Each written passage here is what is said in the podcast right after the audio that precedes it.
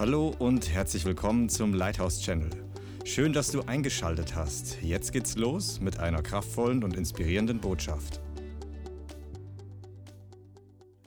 Heiliger Geist, ich bitte dich, dass du jetzt die Zeit, die wir im Wort verbringen, führst mit deinem Reden, mit deinem Geist, mit deinem Herzen. Und ich bitte dich, dass jeder Einzelne heute hier total verändert, transformiert, erfüllt, aufgebaut, mit geöffneten Augen nach Hause geht.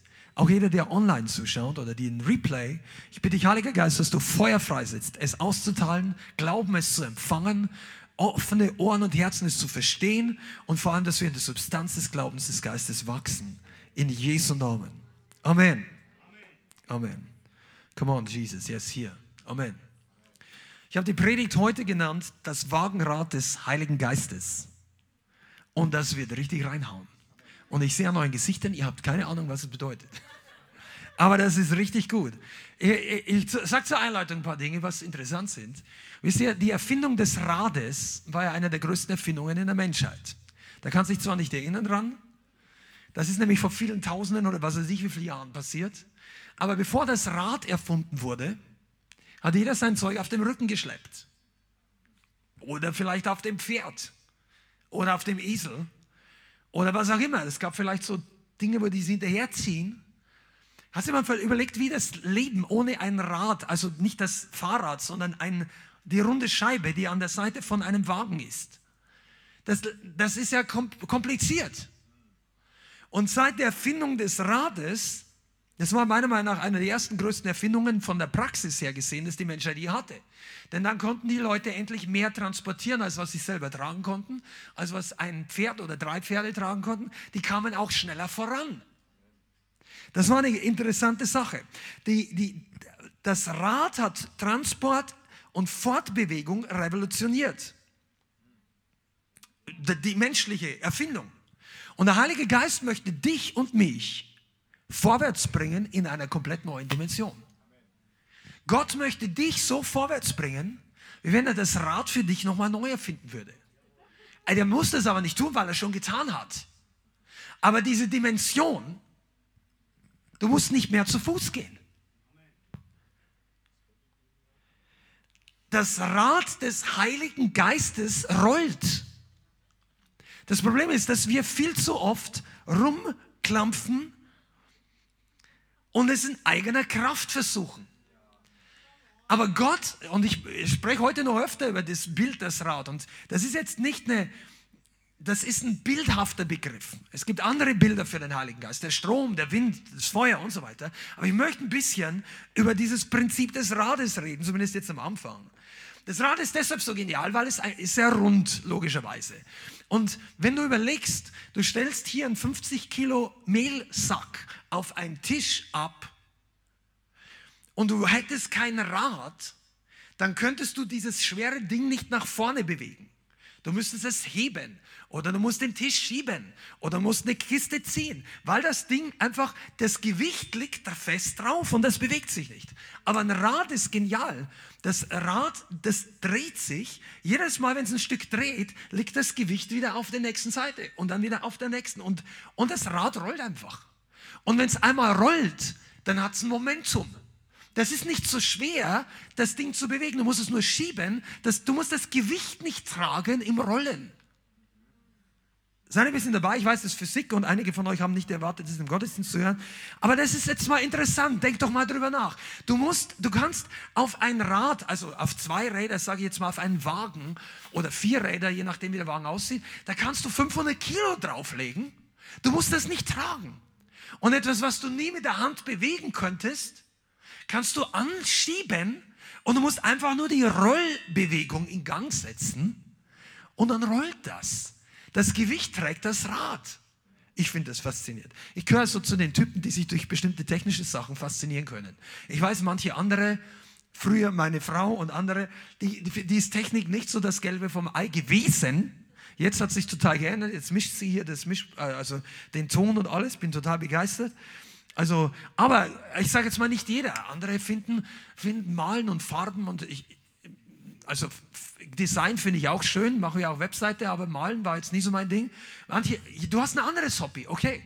Aber ich finde das interessant. Ein Rad minimiert die Reibung. Wenn du einige von euch, die schon ein bisschen geistlich weiterdenken, du kannst es komplett sofort übertragen. Ein Rad minimiert die Reibung. Ein Rad gleicht, weißt du, wenn du, wenn du so einen Wagen hast, ein Rad kriegt den ganzen Schläge vom Boden ab. Wenn du oben drauf sitzt und hast noch einen weichen Sitz oder ein Kissen, du merkst da gar nichts. Das kriegt alles das Rad ab. Das musst du dann nicht mehr. Wenn du dein Zeug selber über den Boden schleppst, dann bist du derjenige, der das Ganze abkriegt. Und ich sage dir mal eins, ja, ja genau, der Mensch wird müde beim Laufen, aber das Rad wird nie müde. Das wird nie müde. Das rollt und rollt. Und Gott möchte dich heute oder überhaupt auf seinen geistlichen Wagen setzen.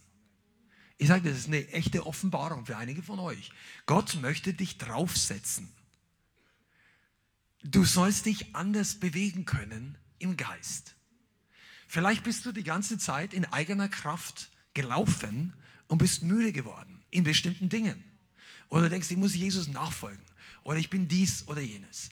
Und Gott sagt, jetzt setz dich mal hin, aber nicht auf dein Sofa, und nicht zu Hause auf deine Couch, sondern setz dich mal auf den Wagen des Heiligen Geistes. Und du wirst dich wundern, wie es dann vorwärts geht. Amen. Du, das ist, das ist ein Geheimnis. Und da werden wir heute noch ein bisschen drüber dran kauen, bis das verdaut ist, weil das ist ein Geheimnis. Aber es ist ein offenes Geheimnis. Gott versteckt das nicht. Der, der, der Wagen des Geistes bringt dich dorthin, wo, der, wo, wo du menschlich nie hinkommen kannst. Weißt der Wagen Gottes ist der Träger der Herrlichkeit. Der Wagen des Heiligen Geistes trägt die Bewegung Gottes. Das kannst du nicht, das kann ich nicht.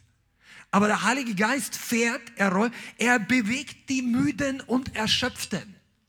Einige von euch, ihr habt ein großes Herz, ein barmherziges Herz, um anderen Leuten zu helfen. Aber wie viele von euch haben schon gemerkt, du kannst nur bestimmten Leuten und nur bestimmten Anzahl an Leuten helfen? Keiner kann eine Million Omis über die Straße führen. So alt wirst du nicht. Oder kannst dir auch nicht alle, alle Armen füttern, weil das, das geht nicht. Also nicht eine Person ja, kann das tun. Aber Gott hat ganz andere Dimensionen. Und das gilt jetzt auch, wenn du Mitarbeiter bist oder Seelsorger oder sonst irgendwie. Wenn du die Leute auf deiner Schulter trägst, wirst du müde. Wenn du die Last auf deiner eigenen Seele trägst, dann wirst du straucheln. Aber der Wagen des Heiligen Geistes wird nicht müde. Setz die Müden auf das Auto Gottes. Also es ist eigentlich kein Auto, aber setz sie an die richtige Stelle ab. So, ja, nein, die, Gott wird nicht müde, die Müden zu tragen. Das, einige von euch, äh, da, da, da klickt es hier, weil du hast gebetet und hast dich gemüht und hast gedacht, meine Güte, und dann denkst du, oh, der Nachfolge ist aber anstrengend. Und so und sagen, pass mal auf, vielleicht schiebst du das Ding mit eigener Kraft. Und ich, äh, ich weiß, dass es für die Hälfte der Leute hier nicht so trifft, weil ihr lasst euch mit dem Heiligen Geist füllen, obwohl da gibt es nach oben immer mehr Luft. Aber trotzdem sage ich das für uns als Gemeinde und für alle, die vielleicht das Prinzip noch gar nicht so verstanden haben oder noch nicht kennen. Wir brauchen diese Prinzipien heute, nicht nur für diejenigen, die müde sind und kraftlos, oder, sondern wir brauchen es, um überhaupt in die Dimension Gottes hineinzukommen. Die Predigt heute ist für diejenigen, die einfach wissen, ich kann das, was Gott tun will, gar nicht aus eigener Kraft schultern. Ich kann es nicht schaffen. Diese Gemeinde wird das nicht schaffen. Wir können das nicht aus eigener Kraft. Aber äh, die Alternative ist nicht sich hinsetzen und warten, bis Gott dich so hochhebt mit einem Beamer oder was auch immer oder so mit so einem, so einem Lufttaxi, was gibt es ja jetzt die. Nein, der, der Heilige Geist möchte, dass du dich draufsetzt auf den Wagen und dann fängt er an zu rollen. Ich bleibe heute bei diesem Bild. Fliegen ist auch nicht schlecht, aber heute bleiben wir beim Wagen. Zacharia 4, Vers 6, eine ganz bekannte Schriftstelle. Schlag die mal auf. Der Prophet Zacharia im Alten Testament, relativ kurz vor dem Neuen Testament findest du den. Zacharia Kapitel 4, Vers 6. Eine der bekanntesten Bibelstellen aus dem Alten Testament, wie ich finde. Und dann heißt es, da antwortete er und sprach zu mir, das ist das Wort des Herrn an Zerubbabel. Nicht durch Macht und nicht durch Kraft, sondern durch meinen Geist spricht der Herr der Herrscher. Nicht durch Macht, das heißt nicht durch menschliche Macht und nicht durch Kraft, sondern durch meinen Geist soll es geschehen, spricht der Herr, der Herrscher. Das ist der Herr der Herrscher, bedeutet Yahweh Zebaoth, der Chef von der ganzen Armee des Himmels. Das ist auch kein Zufall, dass der gerade hier steht, also dieser Name, weil Gott hat viele unterschiedliche Facetten seines Namens. Der das auch spricht der Herr, der mein Hirte ist. Spricht der Herr, der mein Vater ist. Spricht der Herr, mein Versorger. Er sagt nicht durch Macht oder Kraft, spricht der Chef der Armee. Der sagt nicht, ich, der, Gott sagt, ich habe genug Kraft für diese Sache. Du brauchst das nicht aus deiner Kraft machen. Aber wichtig ist, dass du es mit Gottes Kraft machst. Weil es gibt viel zu viele Christen, die in, in Krisensituationen sich hinsetzen und passiv werden. Das wird dich niemals rausbringen. Das wird dich nicht durchbringen und das wird die Situation nicht verändern. Ja, sagst, ist doch nicht meine Kraft. Genau, aber das bringt dir nichts. Wenn du sagst, wenn du nach New York willst, dann ist es keine gute Idee, dir ein Schlauchboot zu kaufen. Sagst du, ja, da ist, da viel Wasser dazwischen. Du kommst da mit dem Schlauchboot in 99.000 Fällen von 100.000 nicht an. Also es gibt zwar manche Leute, die haben das geschafft, aber nicht mit einem Schlauchboot, glaub's mir. Es war ein anderes Ruderboot oder. Das ist nicht der Weg. Ja, das sagst du ja, so Fußball ja eh nicht hin. Manche, wisst, wisst ihr eigentlich, warum manche Christen keine große Vision haben? Weil sie planen mit der Kraft, die sie haben. Weil sie denken, das schaffe ich nicht. So groß für mich. Ja, aber du sollst es gar nicht schaffen. Du solltest planen mit der Kraft Gottes. Planen mit der Dimension, die uns vom Himmel zur Verfügung steht. Also was heißt nicht menschlich planen, aber und einige von uns, wir dürfen lernen, 2021 unser Level der Vision auf ein neues Level zu heben. Ja? Come on. Heat it, turn the heat up. Ja. Amen. Also nicht durch Heer oder nicht durch Kraft. Weißt du, wer eigentlich Zerubabel war? Das kannst du mal studieren. Klingt ein bisschen komisch, aber der war ein Statthalter. Der hat, soweit ich weiß, zur Zeit mit Esra und dieser Wiederaufbau des Tempels gelebt, grundsätzlich in diesem Zeitalter. Und der Mann war eigentlich ein äh, Offizier, ein Exekutiv, äh, sowas wie ein Bürgermeister, aber gleichzeitig der auch die Leute unter sich hatte. Und der hatte eine große Aufgabe, der sollte den Tempel wieder bauen und Jerusalem teilweise wieder aufbauen. Und das Ding war zu groß für die paar Leute, die da da waren, weil, wisst ihr, Jerusalem war prächtig und riesig, als es zerstört wurde durch die Babylonier.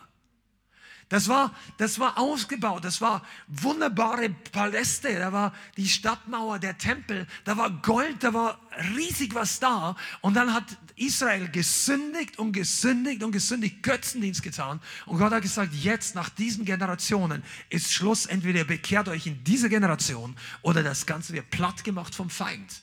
Und sie wollten nicht und so sind viele gestorben und viele in Gefangenschaft gegangen. Das war die Wegführung äh, nach Babylon. Das kannst du nachlesen, das ist auch wichtig zu wissen. Das setzt Furcht Gottes frei, weil der Segen Gottes bleibt nicht in Ewigkeit, wenn wir nicht auf seinem Weg bleiben. Ja? Aber da war erst mal 70 Jahre Ruhe. Ein paar Leute waren übrig geblieben, die dann quasi, das haben die Babylonier hier zurückgelassen in Israel, damit die wilden Tiere nicht alles übernehmen. Die Mehrheit war ganz woanders. Das war die Zeit Daniel, Shadrach, Nebach, äh, Meshach, Abednego. Und nach 70 Jahren hat Gott die Wende gebracht durch die Fürbitte von Daniel und die sind zurückgekommen. Kennt ihr? Buch Nehemiah, Esra und so weiter. Und das war die Generation. Und hier hast du jemand, der soll was aufbauen, das ihm zu groß ist. Menschlich. Und Gott sagt, fürchte dich nicht. Also das hat er damals zu denen gesagt. Und er sagt, es soll nicht durch menschliche Kraft passieren. Einige von euch, Jesus, Ihr denkt euch, mir ist die Gemeinde zu anstrengend. Mir ist das zu viel. Warum muss das so? Weißt du was? Du denkst mit menschlicher Kraft. Die Gemeinde wächst nicht durch menschliche Kraft. Die Gemeinde wächst, indem dass du kommst und Feuer auf dich fällt und plötzlich hast du übernatürliche Kraftreserven. Du hast übernatürliche Motivation. Du hast übernatürliche Erfüllung. Du hast übernatürliche Freude. Weil die Freude am Herrn ist nicht unsere Schande. Amen. Das ist unsere Kraft. Das stand auch in Nehemiah. Die gleiche Generation, die hier zusammengearbeitet hat für den Aufbau. Mensch, diese fantastische Bibelstelle, die Freude am Herrn ist unsere Kraft. Ja, das klingt schön, so Sonntagmorgen, Halleluja. Nein, die Leute, das hat der einer Generation gesagt, die Kraft gebraucht haben. Die waren nicht zu Hause gesessen und gesagt, ich brauche einen schönen Bibelvers, um ein Lied zu schreiben. Die Leute haben gesagt, ich brauche Kraft. Ich bin müde. Die Mauer ist immer noch nicht fertig. Und wir sind müde. Das war tatsächlich so. Bei Nehemiah waren die Leute müde. Und dann sagt Gott zu Nehemiah, die Freude am Herrn ist eure Kraft. Und euer Schutz außerdem. Schutz vor Corona. Die Freude am Herrn. Jetzt äh, leg das nicht zu Hause, so wir sagen, du brauchst keine Impfung, du brauchst doch eine Impfung, du brauchst keine Maske. Ich sage, die Freude am Herrn boostet dein Immunsystem. Und erstaunlicherweise, wenn die Leute alle um unsere Gesundheit besorgt werden, warum erklärt mir denn dann niemand, wie mein Immunsystem gestärkt wird? Aber ich sag's dir mal hier von der Kanzel, das Immunsystem wird auch gestärkt, neben vielen anderen Dingen, durch die Freude am Herrn. Freude ist ein Bakterienkiller. Also in einem gewissen Sinn. Und wenn du sagst, ah, das glaube ich nicht, dann google mal John G. Lake. Der Mann Gottes, der vor ungefähr 100 Jahren gelebt hat, oder ich weiß nicht genau, 90 oder sowas, der war in Südafrika eine massive nationale Plage erlebt, wo Leute zu Tausenden gestorben sind. Und Leute sind nach Hause, also Missionare sind wieder weg und das ganze Reich Gottes ist beinahe, also Gemeinden und alles hat massiv darunter gelitten. Und Wer wurde nicht krank? John G. Lake. Und wer hat trotzdem weiter gedient unter all diesen Leuten, die diese Plage hatten? Der John G. Lake. Der hat gedient, ohne dass er sich gefürchtet hat, anzustecken. Wow, in Corona-Zeiten darfst du so nicht predigen. Auf was für Ideen kommen die Leute? Vielleicht kommen sie auf die Idee, wie die Antwort Gottes für eine Plage ist. Die ist nämlich der Heilige Geist. Und ich sage wiederum nicht, dass wir weder impfen noch nicht impfen. Was, das geht nicht. Aber ich glaube, es gibt eine größere Macht. Es gibt eine größere Kraft. Denn soweit ich weiß, kann die Impfung diese Krankheit auch nicht wegnehmen. Das hilft dir maximal, dass du nicht stirbst oder eben nicht so krank wirst. Aber wisst ihr was? Der Heilige Geist kann jede äh, Bakterium killen. Jeden Virus. Wenn Gott wirkt, kann er die größte aller Krankheiten heilen, aber er braucht dazu unseren Glauben. Und John G. Lake ging da hin und er hat Leuten gedient. Also die, da, da, wollte denen keiner mehr helfen, die sich mal angesteckt haben, weil er Angst hatte, sich anzustecken. Und er ging hin und hat die gepflegt. Ich glaube, ich weiß nicht, ob das Lungenkrankheit, es war irgendeine richtig schlimme Plage. Also das hat äh, Zehntausende von Leute ausradiert damals in Südafrika. Und dann haben sie sich irgendwann mal gewundert, was ist denn das Geheimnis von dem? Und dann hat er gesagt, die Bakterien sterben bei mir ab. Ihr könnt es ausprobieren. Dann hat er sich unter dem Mikroskop von Medizinern ein Stück infiziertes, ich weiß nicht, Speichel oder irgendwas, wo Bakterien dieser Plage, oder ich weiß noch nicht mal, ob es Bakterien oder Viren waren, aber auf jeden Fall, wahrscheinlich waren es Bakterien, bei Viren kannst du es so nicht sehen im Mikroskop, der hat sie die, man konnte sehen im Mikroskop, dass die auf seiner Hand absterben. Säkulare Mediziner. Ich sag mal, die, die Kraft Gottes kann das. Und wenn du in der Freude am Herrn weiter wandelst, dann wird dein Immunsystem stärker. Und überhaupt ist Freude, eigentlich gibt's es übrigens mal, für alle, die denken, man muss da irgendwie ein bisschen auf dem Boden bleiben. Ich habe in der Bibel nicht gelesen, dass es eine Überdosis von Freude gibt. Also Freude an sich ist nicht toxisch, wenn du zu viel davon erwischt. Verstehst du, was ich meine? Es gibt ja bestimmte Vitamine, die sind gut für uns, aber wenn du eine Überdosis erwischt, dann ist es wieder schlecht. Kannst du mir helfen? Fettlöslichen Vitamin. Meine Frau ist Krankenschwester. Also, damit ihr es genau wisst, zum Beispiel. Aber Freude ist nicht schlecht. Wenn du sieben Tage die Woche dich massiv freust, dann ist das nicht ungesund. Das ist ungesund für deinen Nachbarn vielleicht, weil ihr denkt, warum springt sie schon wieder so? Das kann ungesund, ich sag dir für wen so, es ist ungesund für den Teufel. Das ist ungesund für die Krankheit. Das ist ungesund für diese Sachen, für deine Depression. Deine Depression hasst es, wenn Christen sich freuen. Und da, da sind Leute nur dann nicht begeistert, wenn sie noch niemals mit Depression zu kämpfen hatten. Depression ist keine Kleinigkeit. Manche nehmen sich deswegen das Leben. Freude ist auch keine Kleinigkeit. Manche kommen deswegen zurück zum Leben. Freude Gottes ist fantastisch. Und deshalb ist es nicht durch Macht und nicht durch Kraft. Wir brauchen eine Gemeindestruktur, die die Dynamik nicht aus den eigenen Werken zieht, sondern durch den Wagen Gottes. Come on, ich bin jetzt für mich selber hier am Predigen. Bist du da? Halleluja. In der Bibel kommen einige Wagen vor, aber die will ich jetzt gar nicht alles erwähnen. Aber du siehst, dass die im Positiven und im Negativen vorkommen. Also, die Bibel geht sehr weit zurück. Also an Jahren, Jahrtausenden. Abraham, das ist eine Zeit, wir denken immer, das ist ein Kumpel, das war alles so wie, wie, im, wie zur Zeit Jesu. Du, bei Zeit Abraham war die Kultur noch bei weitem nicht so wie zur Zeit Jesu. Ich weiß noch nicht mal, was die da für, für, für, für Mechanik, für, für Schiffe, für Wagen, das, das war ja weit zurück. Selbst Mose war noch 1500 Jahre vor Jesus oder noch länger. Und das ist dreieinhalbtausend Jahre her. Also wenn wir diese Geschichten schon lesen, dann musst du denken, die waren damals mit primitiverer Technik. Aber damals in der Zeit, zur Zeit Mose und zur Zeit Josuas und so weiter, da war ein Wagen, ein Kriegswagen, ein absolut modernes Kampfgerät. Ja, weil die hatten dann so zwei, äh, so Pferde und dann war hier so ein Wagen, der, der manchmal, wenn die Leute reich waren oder wenn Eisen war damals nicht so unendlich verfügbar, wenn der auch noch eine eiserne Verkleidung hatte, dann war das eine richtig gefährliche Waffe, weil der, der, der Soldat oder auch immer der Reiter konnte sich, also der Fahrer des Wagens konnte sich verstecken dahinter, war also vor den Speeren, vor den Waffen des Feindes geschützt und konnte andere richtig platt machen. Und es gibt Stellen in der Bibel, da hatten sie, hatte Israel richtig Bammel. Die hatten den Herrn angeschrien, weil der Feind 900 eiserne Wagen hatte. Ja, und dann hat, die waren da hoffnungslos unterlegen. Zur Zeit Sauls, das war dann, als Israel schon wieder abgefallen war ins verheißene Land oder relativ stark. Die haben dann die Bundeslade verloren teilweise und ähm, waren Gott. Da heißt es, dass die Philister ihnen alle möglichen Dinge an Eisen weggenommen hatten. Die hatten fast keine Waffen mehr. Also Wagen, Wagen tauchen auf bei, bei Pharao äh, in Ägypten. Da hat Gott selber die Wagen des Feindes äh, platt gemacht, weil die, die Israeliten mussten zu Fuß gehen und, und tausend Leute von der Armee von Pharao wollten ihnen nachjagen, durchs Wasser durch. Schlechte Idee. Wenn Gott das Wasser teilt für deine Feinde, kannst du nicht davon ausgehen, dass es geteilt bleibt, wenn du hinterherläufst. Ja, aber das haben die Leute erst lernen müssen. Und es war ihre eigene Schuld. Ich meine, das kannst du wirklich denken. Warum läufst du in so ein Wasser rein? Und die, die, die waren ja nicht blind. Die, waren, die, die haben den Film vorher auch angeschaut, den du auch geschaut hast. Die zehn Plagen haben die alle mitgekriegt.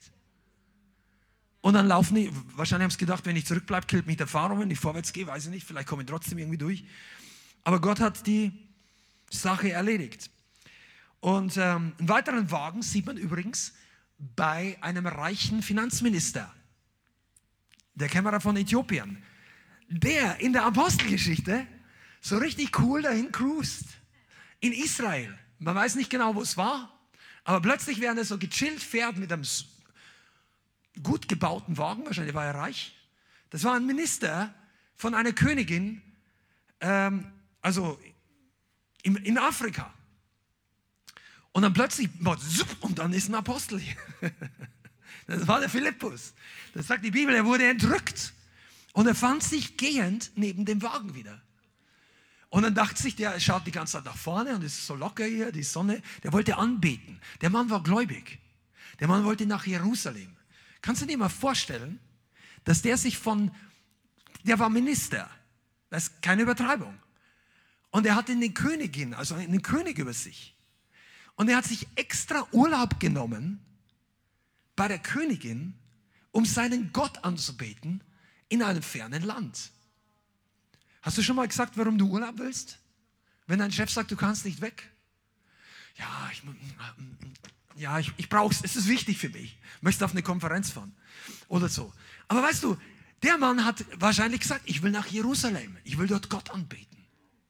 Der hat dann nicht einfach gesagt, na, ich mache einen Ausflug mit meiner Familie. Dann sagt er, bist du übermorgen wieder da. Aber das war ja eine wochenlange Reise. Also damals war das wochenlang. Und da war auch ein Wagen dabei, der ging nicht alleine. Und wisst ihr was, als er sich bekehrt hat, sitzt Philippus mit im Wagen. Der Philippus ging nicht zu Fuß.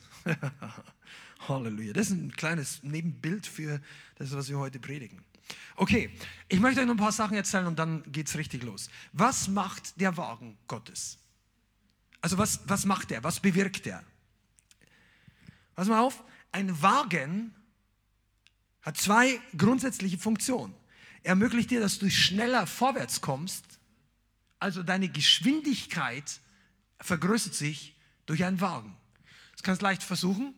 Wenn du es mir nicht glaubst, steig mit mir, geh runter und ich setze mich in mein Auto und fahre nach Hause und du läufst nach vorne. Und dann schauen wir, wie schnell er ist. Kannst auch mit mir mitfahren. Aber auf jeden Fall zu Fuß ist es langsamer. Oder? Geschwindigkeit, sagen wir Geschwindigkeit. Die zweite Vorteil von einem Wagen ist, dass die Traglast massiv vergrößert wird. Was du mitnehmen kannst. Das ist ein Riesending. Selbst wenn du mit einem Esel läufst, der Esel trägt auch nur, ich weiß nicht, was ein Esel trägt, aber ein Pferd trägt auch nicht ein paar hundert Kilo, zumindest nicht längere Zeit. Obendrauf, vielleicht ein bisschen, so, so ein so ein Kaltblüter vielleicht, ja, aber ich weiß nicht, ob die damals die hatten. Aber weißt du, bei einer Tonne macht selbst ein Pferd schlapp. Oder ein Kamel. Aber für ein Auto ist drei Tonnen, also für ein Auto, für ein, für ein kleiner LKW ist drei Tonnen Zuladung überhaupt kein Problem das Gewicht. Also wir haben Geschwindigkeit und Traglast. Und jetzt möchte ich mit dir darüber reden, was es für eine Rolle in unserem Leben spielt. Pass mal, come on. Deine Geschwindigkeit, wie schnell du von A nach B kommst, ändert sich massiv, wenn du in den Wagen Gottes einsteigst. Und ich rede nicht von hier nach Frankfurt oder von, von hier, also hier in die Stadtmitte oder von hier nach München oder von hier nach Berlin, sondern ich rede davon, von der Geschwindigkeit, wie du wächst, zum Beispiel.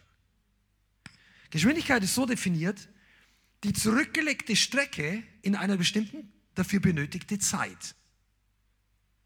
Also kannst du nicht sagen, ich bin super schnell, aber du bist nur ein Kilometer schnell und der andere fährt aber in der gleichen Zeit zehn Kilometer.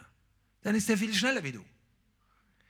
Also es ist eine Frage, wie weit und die Zeit. Wie lange bist du schon Christ? Wie, lang bist, wie weit bist du gewachsen? Das definiert die Geschwindigkeit unseres Wachstums zum Beispiel. Ja, ist jetzt auch kein Verdammnis, aber es ist einfach nur plastisch. Der Zunahme an geistlicher Reife pro Jahr zum Beispiel. Das wäre geistliche Geschwindigkeit des Wachstums. Oder die Abnahme an Fleischlichkeit pro Monat. Seid ihr da? Die Zunahme an Erkenntnis pro Monat. An geistlicher Erkenntnis. Ja? Nicht, nicht jetzt, dass du das Telefonbuch oder die neue neues Windows oder Apple auswendig kannst, sondern was Gott uns sagen will. Ja, weitere. Zunahme von Zeichen und Wunder pro Monat. Gott möchte uns wachsen lassen. Und manche Christen sind zufrieden, dass sie, wenn sie irgendwann mal etwas mehr erleben, etwas mehr verstehen, etwas freier sind. Und es ist nicht schlecht, wenn das. Aber pass mal auf, die Geschwindigkeit ist ja die Frage, wie lange hat es gedauert, bis es passiert ist. Wenn du zehn Jahre lang für eine Gebetserhörung eine spezielle gebetet hast, ich sag dir kein Geheimnis, wenn ich dir sag, dass Gott es beim nächsten Mal schneller machen kann. Und er möchte das.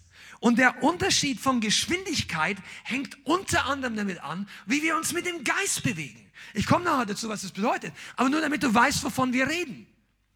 Wenn wir uns mit Gott vorwärts bewegen, auf das, was Gott sich, den Wagen Gottes, der rollt, dann geht's schneller. Und die Welt braucht die Geschwindigkeit im Volk Gottes. Sagst du, ja, was steht das geschrieben? Ich bin froh, ich bin gerettet, und ich bin halt so, wie ich bin. Und ich brauche nun mal für meine Sachen drei Jahre, bis ich es ablege. Aber keine Angst, wenn ich mit der Sache fertig bin, lege ich die nächste Sache ab. Und du darfst mich nicht richten. Will ich ja gar nicht. Aber ich sage dir mal eins, dein Nachbarn hat mehr von dir, wenn du das in drei Wochen ablegst, als in drei Jahren. Weil du wächst schneller. Und wenn du schneller wächst, bist du ein größeres Segen. Und wenn dein Segen größer ist, dann wird die Welt schneller davon positiv beeinflusst. Das heißt, unser Wachstum ist nicht nur eine Frage der persönlichen Berufung oder sag, ach, na, ich gehöre nicht, das sind die ganz, Die radikalen Christen da drüben. Und da sind die, das sind die ganz Traditionalisten, die bei denen passiert gar nichts in Gottesdienst. Ich möchte irgendwo in der Mitte sein. Du, die Frage ist eigentlich nicht, wo wir sein wollen, sondern die Frage ist, was Gott mit deinem und meinem Leben möchte. Einige Leute, du darfst dich auch nicht messen mit einem anderen Christen und sagen, im Vergleich zu dem bin ich ganz gut unterwegs, im Vergleich zu dem, oh, das schaue ich schlechter. Das, der, der Maßstab sind nicht die anderen. Der Maßstab ist Gottes Plan für unser Leben. Und wo finden wir das? Im Wort. Und ich kann dir sagen, wenn Jesus gesagt hat, größere Werke werden die tun, die an mich glauben, als die, die ich getan habe, dann gilt das nicht nur für die zwölf Apostel, für alle Nachfolger. Amen. Sag mal, das gilt für mich.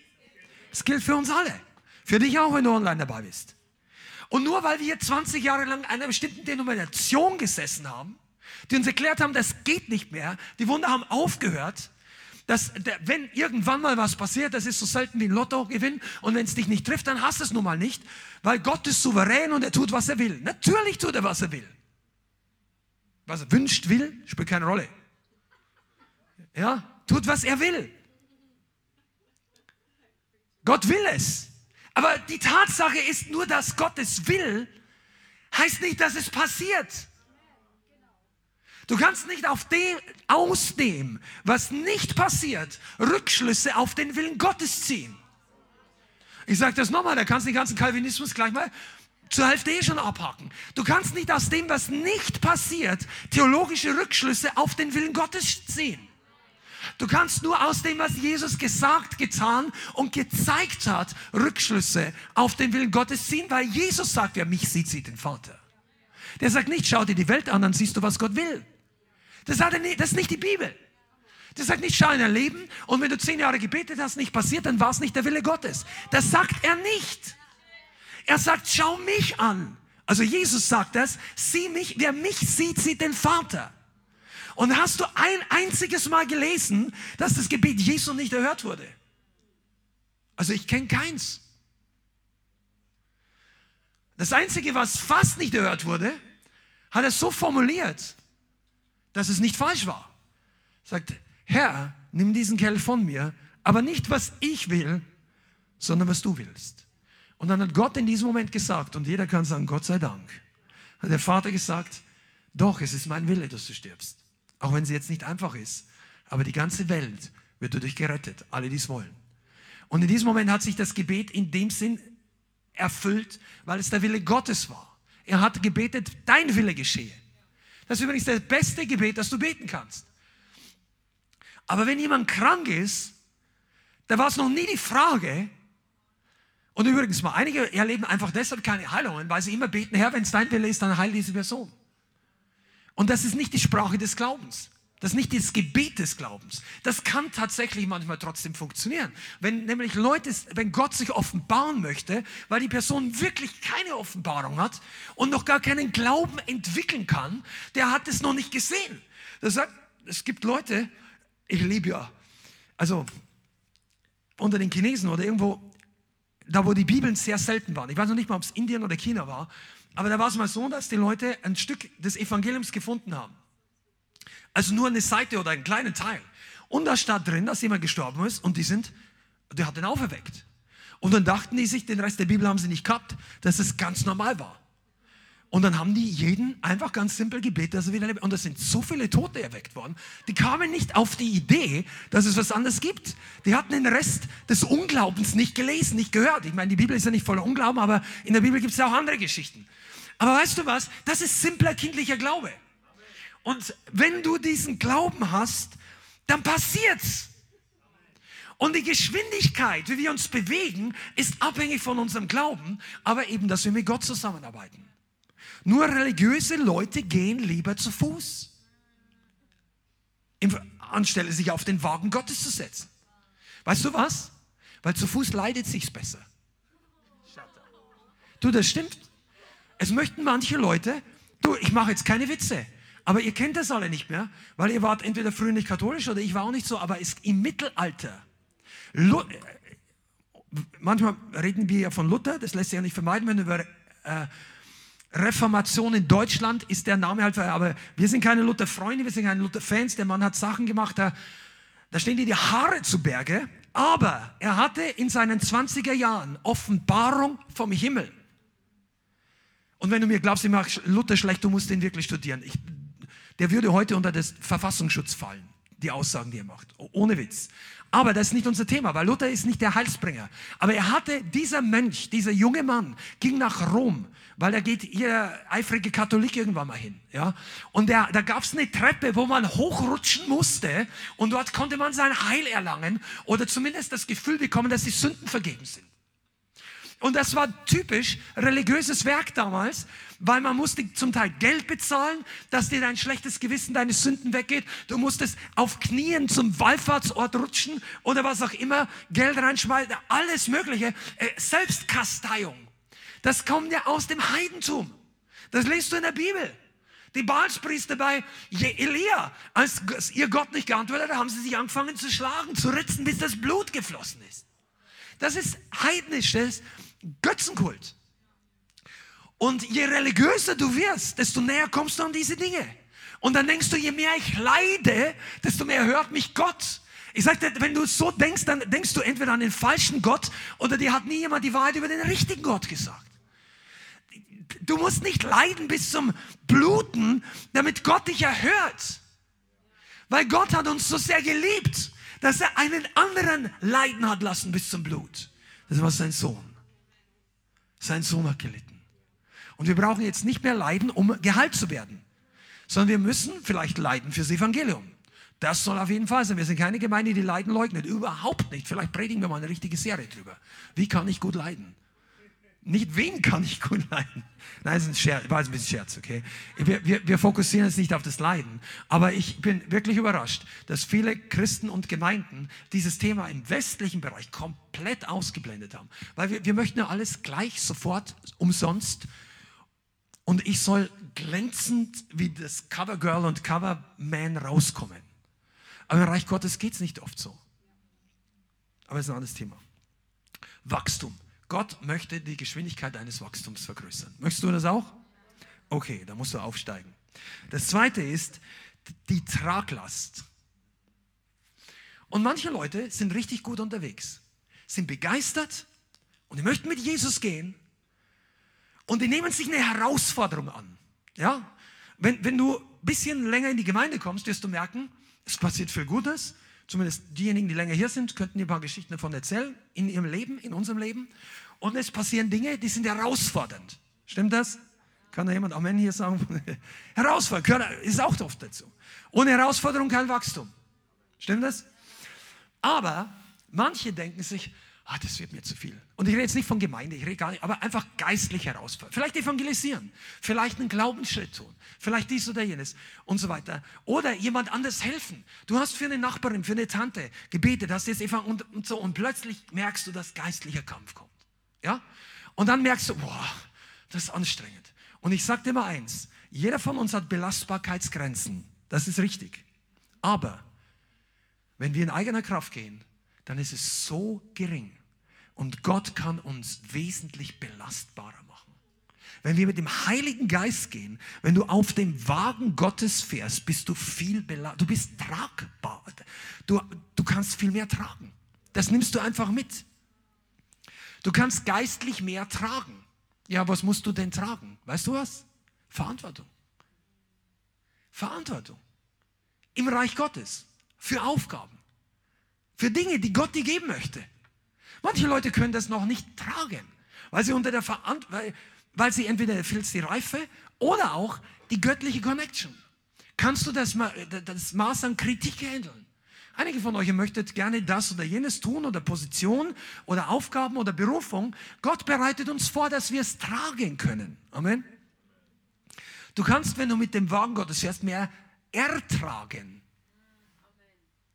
mehr Leid, mehr Attacken, mehr Unrecht. Du, das kann auch kommen. Wenn sie dich wie ein Hund verspotten, weil du dich hinkniest und öffentlich im Livestream anbetest. Manche Leute denken da komisch. Sagen, boah, ich mag da nicht mehr. Wir wurden abgegradet, die Bianca und ich, seitdem wir Livestream machen. Jetzt haben sie meine Frau eine New Age Hexe genannt. Wir haben gegrinst. Ist ja, ist ja Käse. Die ist viel zu unfähig als New Age Hexe. Weil die kooperiert nämlich nicht mit diesen Dämonen, die treibt sie aus. Halleluja. Äh, weißt du, du kannst mehr tragen. Du kannst mehr, nicht nur mehr ertragen, du sagst ja, ich muss wirklich Leute ertragen. Ja, aber auch das kannst du besser, wenn du mit dem Auto des Heiligen Geistes fährst. Du kannst deine Schwiegermutter oder dein, predige nicht gegen Schwiegermutter, nein, oder andere Leute, Arbeitskollegen, ja? Besser ertragen. Das zwingt dich nicht in die Knie. Du gehst nicht aufgebaut rein, weil du Früh gebetet hast und gehst dann nach Hause denkst, oh, Gott, hilf mir. Sagst nein, du gehst aufgebaut nach Hause. Das fällt von dir ab. Letzte Woche hat mir jemand erzählt, hat mir gesagt, in meiner Arbeit passieren richtig coole Dinge. Der hat der neue Vorgesetzte jetzt gesagt, ah, ihr dürft alle nicht mehr fluchen hier. Weil der Autor gesagt, das ist schlecht. ja, es gibt noch mehr von der Story, fragen Autos selber. Aber weißt du, ist doch gut, wenn die Leute wissen, Fluchen eigentlich ist, überhaupt bei Fluchen arbeitet sich für schlechter. Stimmt das? Das ist eine schlechte Atmosphäre. Ja, viele nicken hier, gell? Ja. Aber du musst es nun mal ertragen. Vielleicht gehörst du zu den Männern, vielleicht sogar zu den Frauen, ich weiß nicht, worauf du stehst, aber es gibt bestimmtes Klientel an Arbeiter, also vielleicht so Handwerker, Maurer, aber ich war auch schon mal in, einer, in einem großen Geschäft, da gab es eine große Logistik, also eine riesige Logistik und da waren die ganzen Packer und Leute und da war dann so richtig in dem Brotzeitraum dann so DIN Null oder noch größer, die in die nackten Frauen gehangen. Kennt ihr das ja? Und wenn du da reingehst, dann musst du das auch irgendwie lernen zu ertragen. Du sollst da nicht hinschauen, aber das kann eine Anfechtung werden. Und wenn du dann nicht on, on und im Heiligen Geist drin bist, dann kann dir das zum Fallstrick werden. Du kannst aber auch dann nicht immer so durchgehen, weil dann denken die Leute, ja, schau den, schau den Spinner an oder sowas. Nein, da gehst du dann durch und betest vorher, sagst, Heiliger Geist, das Ding trifft mich jetzt nicht und ich schaue nicht dahin, ich schaue dahin, weil ich rede jetzt mit den Personen und so weiter. Und das kann man lernen.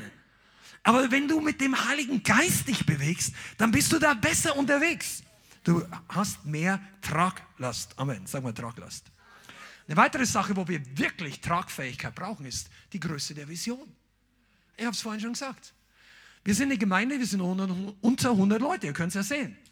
Aber das heißt doch nicht, dass eine Vision so klein sein muss. Oder?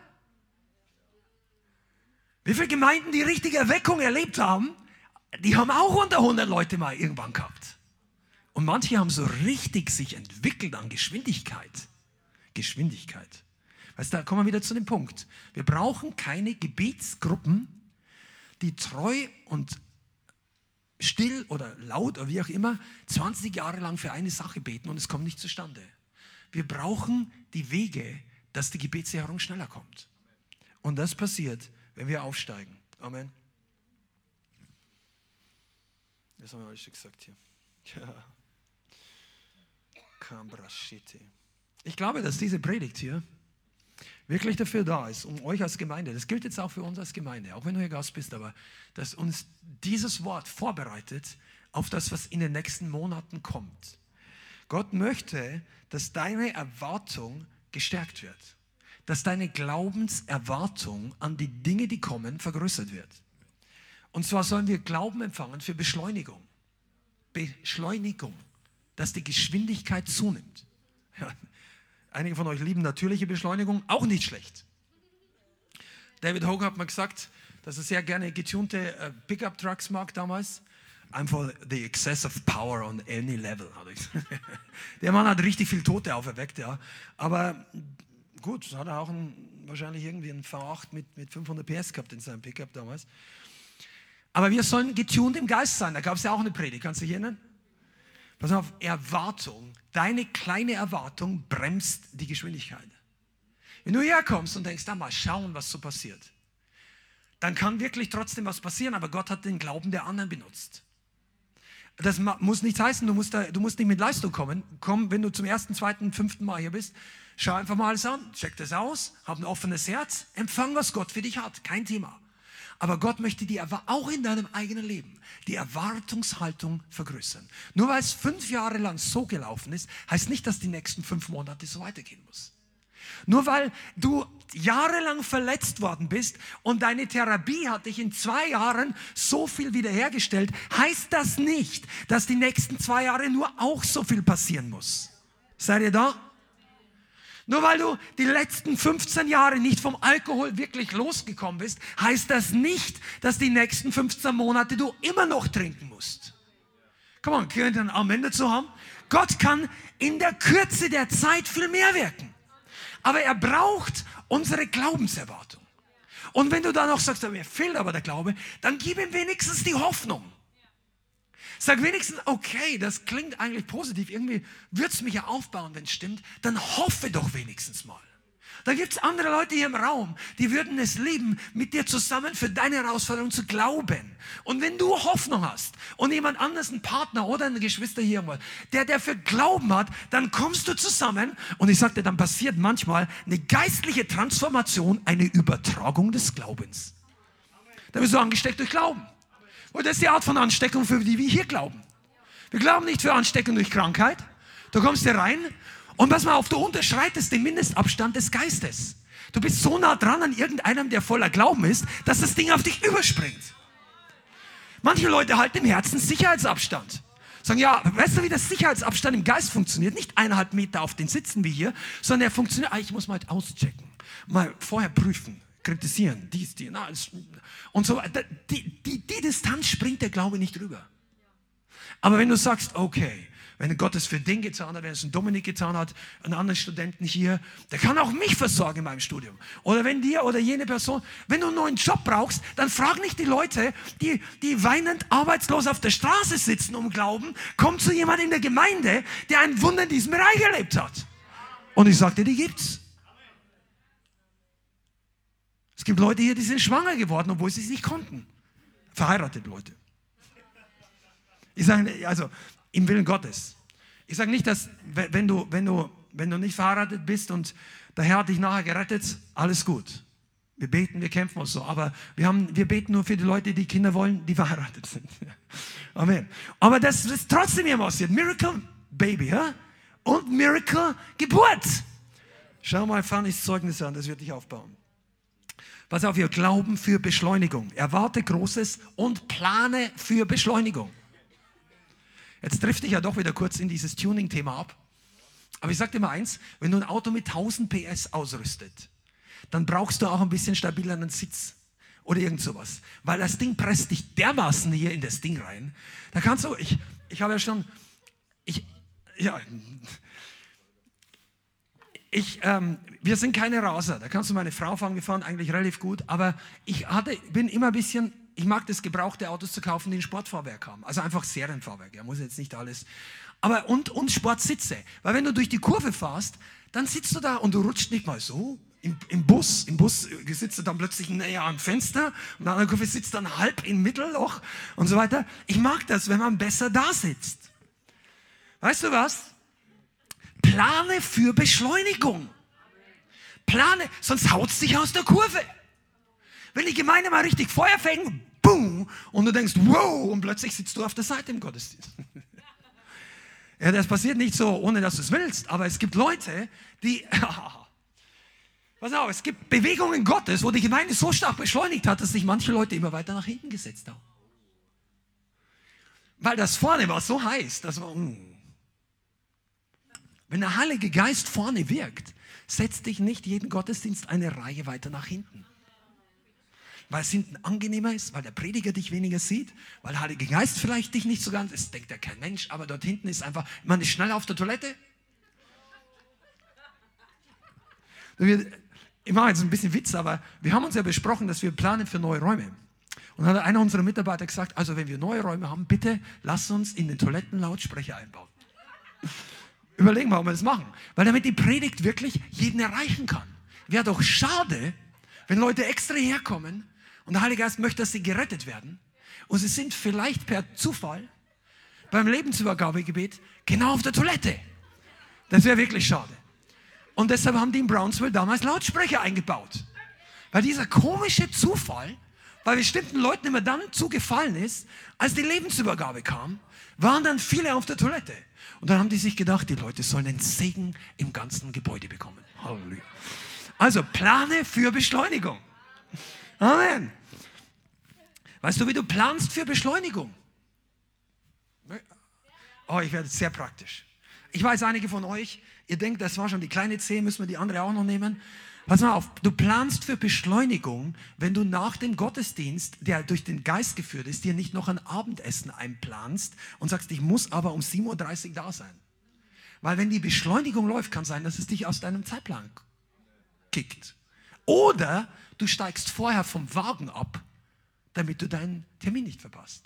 Das wäre doch schade, oder? Weil wenn der Geist beschleunigt, dann solltest du nicht aussteigen. Das ist eine ganz tiefe Wahrheit. Das ist so simpel. Wenn der Heilige Geist wirkt, steig nicht aus. Du bist doch schon drinnen jetzt gerade. Ja, einige von euch sagen, ich weiß nicht. Und deshalb kommen wir jetzt auf den nächsten Punkt. Wie kommst du auf den Wagen? Bist du drin oder nicht? Manche Christen wollen lieber selber auf dem Pferd sitzen, als in einen Wagen oder Auto einsteigen, wo sie nicht am Steuer sitzen. Und das ist das Problem, dass es so langsam geht. Du möchtest das Ding selber steuern. Das ist nicht gut.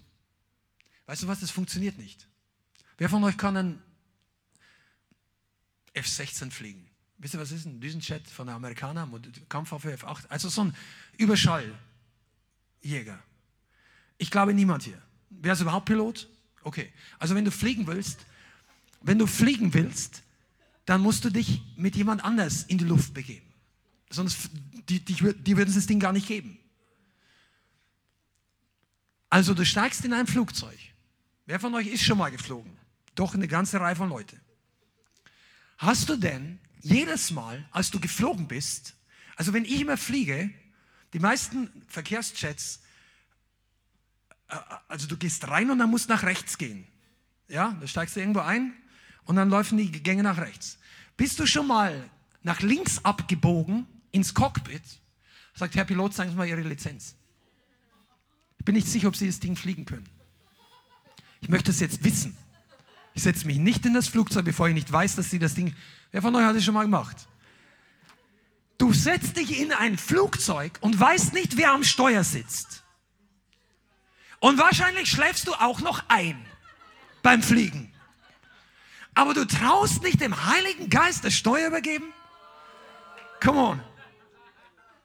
Wer fliegt denn besser?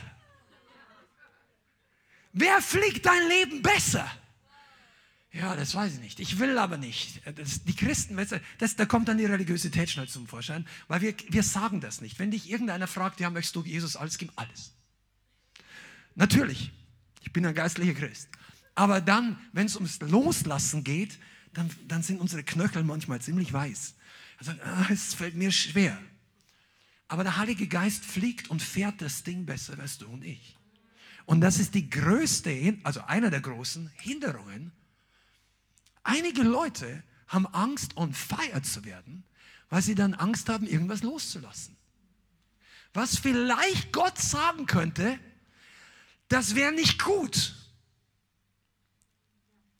Ja, mir ist es schon mal aufgefallen, dass wenn du in ein Flugzeug steigst, musstest du alles Mögliche, du musstest deinen Fernseher zu Hause lassen.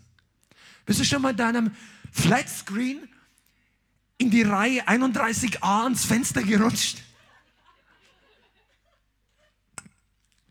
Hast du schon mal dein Motorrad mit ins Flugzeug reingeschoben? Oder dein Zweitwagen? Oder dein sonstiges Hobby? Keine Ahnung. Deine, dein, dein, dein, dein, deine Burg an Play-Computer oder was ist diese Gaming-Maschine? Du musst das alles draußen lassen. Die fliegen nicht so mit dir. Du kannst es unten einpacken, wenn du willst. Es kostet Geld halt ins, ins Gepäck. Aber du kannst es nicht ins Flugzeug mit reinnehmen. Und jeder von uns gibt, sagt einfach, okay, das geht halt nicht. Jetzt muss ich mir entscheiden, will ich fliegen oder will ich da bleiben? Und weißt du was? So viele von uns haben Schwierigkeiten, Dinge loszulassen. Aber Gott sagt heute zu dir, diese Angst ist total unbegründet. Wenn du mit Gott fliegst, das beamt dich so weg, du hast vergessen, dass du zu Hause einen Fernseher hast. Das vergisst, du, du, du, du denkst nicht mehr dran. Und wenn du da nur müde lächeln kannst, dann sage ich dir, da hast du noch niemals Gott erlebt, wenn er Gas gibt. Die Leute lächeln, solange es religiös. Wie viele Christen sitzen im geistlichen Flugsimulator. Das hat jemand anderes geprägt, nicht ich, damit sie wieder schreibt, nein, das hat ein Reinhard. Aber ich schäme mich nicht, das Gleiche zu sagen. Oder Gemeinden, die wie ein Flugsimulator funktionieren. Weißt du, was ein Flugsimulator ist? Du setzt dich rein, du lernst zu fliegen durch den Computer. Flugsimulator ist im Prinzip ein riesiger Computer, in dem alles so aussieht, als ob du im echten Cockpit sitzt. Das kannst du hier in Frankfurt für einige hundert Euro wirklich mal eine Stunde machen eine, eine Boeing 737 im Simulator fliegen. Und dann die ganzen Geräusche sind echt. Die Bildschirme zeigen dir alles, was passiert in super Auflösung. Du hast alle Instrumente, dein Sitz ist echt. Und wenn ich mich nicht täusche, manche Simulatoren haben sogar, zumindest glaube ich bei den Kampfjets, auch noch ein bewegtes Cockpit, dass bestimmte Fliehkräfte teilweise simuliert werden, oder? Pass mal auf. Und das ist ein Simulator. Und solche Gemeinden gibt es auch. Du setzt dich rein und dann wird Gas gegeben. Und dann passiert alles, wenn die Gemeinde jetzt gleich geistlich startet. Die Musik wird lauter, die Gemeinde Lichter dunkeln sich ab, also im Natürlichen, die Spannung steigt und am Ende des Musikstücks wird viel geklatscht. Und dann freuen sich alle, weil der Beat so gut war und sagen, wow, hier ist Begeisterung. Und wie jemand anderes gestern, mit dem ich geredet habe, gesagt hat, und dann hörst du es an und da ist die Gegenwart Gottes weg. Also eine bestimmte Situation, die er gemeint hat. Und zwischen Gegenwart Gottes und Begeisterung ist ein Riesenunterschied. Gegenwart Gottes kann Begeisterung auslösen, aber nicht überall, wo Begeisterung ist, heißt es automatisch, dass Gott da ist. Also, aber man, wenn Gott nicht kommt, dann simulieren wir wenigstens, dass er da war. Verstehst du? Und dann, dann geht das einfach von A bis Z fertig. Aber weißt du, was der größte Unterschied, ich will jetzt gar nicht ins Detail gehen. Weißt du, was der größte Unterschied ist? Aus dem Simulator steigst du aus und du bist noch am gleichen Ort, wo du vorher warst. Aus einem Flugzeug steigst du aus und du bist ganz woanders. Und das ist das Gleiche zwischen einer Simulator-Church und einer echten Gemeinde. Du steigst ein und du kommst verändert raus. Und wenn du in ein Simulator Church reingehst, dann steigst du ein und gehst nach Hause. Und dir hat die Simulation gefallen. Aber eine echte Gemeinde, was heißt eine echte?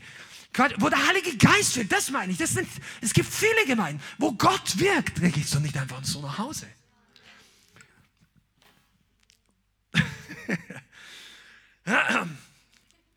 Schanda. Und dazu muss man die Kontrolle abgeben. Die Kontrolle ist wichtig abzugeben. An Gott, nicht an Menschen. Und manchmal auch an Menschen. Wenn du hier da reinkommst, du musst, du kannst nicht alles hier mit reinbringen. Waffen sind nicht erlaubt, sind in Deutschland eh nicht erlaubt. Das ist ein bisschen Scherz gewesen. Ja. Aber in Amerika muss man die vielleicht abgeben. Also du kannst äh, äh, und so weiter. Drogen kannst du dann hier vorne abgeben. Wenn du dich dein Leben mit Gott in Ordnung, kannst du halt hier nach vorne schmeißen. Weißt du, du, du gehst anders wieder raus. Und das ist eigentlich die Vision, die wir mit der Gemeinde haben. Wir wollen keine Simulator-Church sein. Keine Gemeinde, die so tut, als ob. Und ich sage nicht, dass wir, bitte, leg uns nicht im Mund, was wir nicht gesagt haben. Wir glauben nicht, dass wir besser sind. Wir glauben nicht, dass wir anders, wir sind nicht Elite. Ich glaube einfach, dass wir anfangen, normal zu werden. Ganz normal. Das war früher total normal, dass die Leute zu Jesus kamen und die waren nie immer die gleichen. Jesus war kein Simulationsprediger. Das Reich Gottes ist keine Simulation. Das ist kein Virtual Reality. Bei Corona, das gab es mal als Witz, als Satire, hat einer sein, die, die, dass du zu Hause die Gemeinde noch mehr erleben kannst, ein Virtual Reality. Kannst Lobpreis machen und fühlst dich mittendrin. Nein, komm in die Gemeinde. Solange sie dich zu Hause anketten und der Streifenwagen nicht den Weg abschneidet, komm in die Gemeinde. Und übrigens gibt es andere Wege auch noch. Kannst dann hinten rumkommen. Ja, manche denken, wir müssen die Gemeinde krisenfest machen. Auf dem Sofa trainiert man sich nicht für die Krise. Amen. Good preaching. Das ist so. Du trainierst dich auch, weißt du, Bequemlichkeit trainiert einen nie für die Herausforderungen. Ein Baum würde niemals gesund wachsen, wenn es keine Krisen für den Baum gibt. Was eine Krise für einen Baum? Wind, Sturm. Ein Baum braucht das Schütteln des Windes. Das haben die Leute wissenschaftlich getestet. Die haben versucht, riesige Gewächshäuser zu bauen, wo Bäume wachsen und haben eine Sache vergessen, den Wind. Und das wurde nicht. Sie sind zerbrochen, teilweise. Bäume braucht, und du bist ein Baum der Gerechtigkeit. Du hast die Herausforderung oder diese Krise, aber Gott sagt, ich bring dich durch, du wirst mich mehr kennenlernen, am Ende ist dein Stamm stärker. Deine Wurzeln tiefer, deine Frucht schmeckt besser. Come on, seid ihr da? Du, das ist gut, gute Nahrung. Gott möchte dich festigen. Er möchte dich stark machen. Du sollst nicht das Opfer der Vergangenheit bleiben. Du bist in Zukunft nicht das Opfer, sondern der Täter. Der Täter der Gerechtigkeit. Der Täter der Werke Gottes. Du kickst dem Teufel, der Teufel wird dein Opfer in die, sozusagen. Der verliert sein Land. Wow. Und das geht nur durch die Gaben und den Strom und den Wagen des Heiligen Geistes. Und ich kann mich da immer mehr mit anfreunden. Gas geben macht Freude. Also ich rede jetzt da nicht Öko-Grün-Dings. Geist geben im Geist. Wir wollen als Gemeinde wirklich göttlich vorwärts kommen. Und woran kann, wie ran, das haben wir doch vorhin geredet, woran kann ich, die, im Auto kannst du die Geschwindigkeit am Tachometer messen. Was steht denn da? Kilometer pro Stunde. Wenn du aus England zuschaust, vielleicht Miles per Hour. Wir sollten uns mal ein Tachometer für die Gemeinde zulegen. Heilungen pro Minute. Oder ja, ist ein bisschen übertrieben vielleicht. Aber vielleicht pro Woche. Ja, ist jetzt ein Scherz. Aber glaub doch mal für was Großes. Glaub doch mal ein bisschen größer im Denken. Freude pro Woche. Fro Jubelschrei pro Woche. Das ist doch was, kannst du auch. Und so, ja, Krankenhallen habe ich noch nicht. Die, die reden alle irgendwie über meinen Kopf. Freu dich doch mal dreimal mehr pro Woche. Und dein, und dein Drehzahlmesser geht hoch. Halleluja. Weißt du, wie das geht, wenn du dem Heiligen Geist die Kontrolle gibst? Wenn du sagst, ich lese jetzt die Bibel dort, wo ich will.